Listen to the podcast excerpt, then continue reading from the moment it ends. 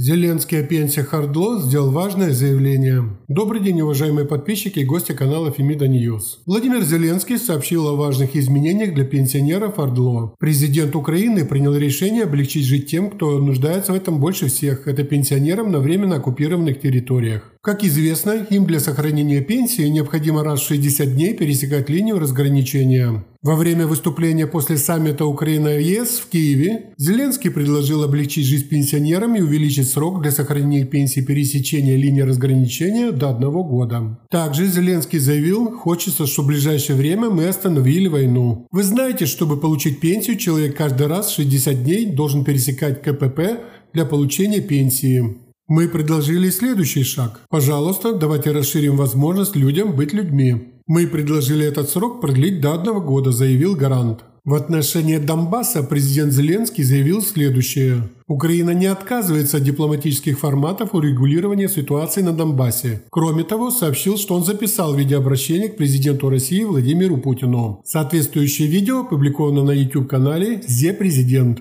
Надо поговорить? Надо. Обсудим, чей Крым, кого там нет на Донбассе.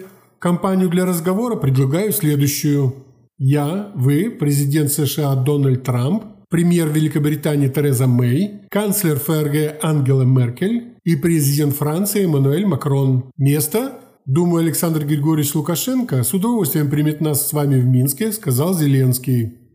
Это были новости на канале Фемида News. Ждем ваших комментариев – кто еще не подписан на наш канал, советуем подписаться, чтобы не пропустить новое видео. Всего вам хорошего!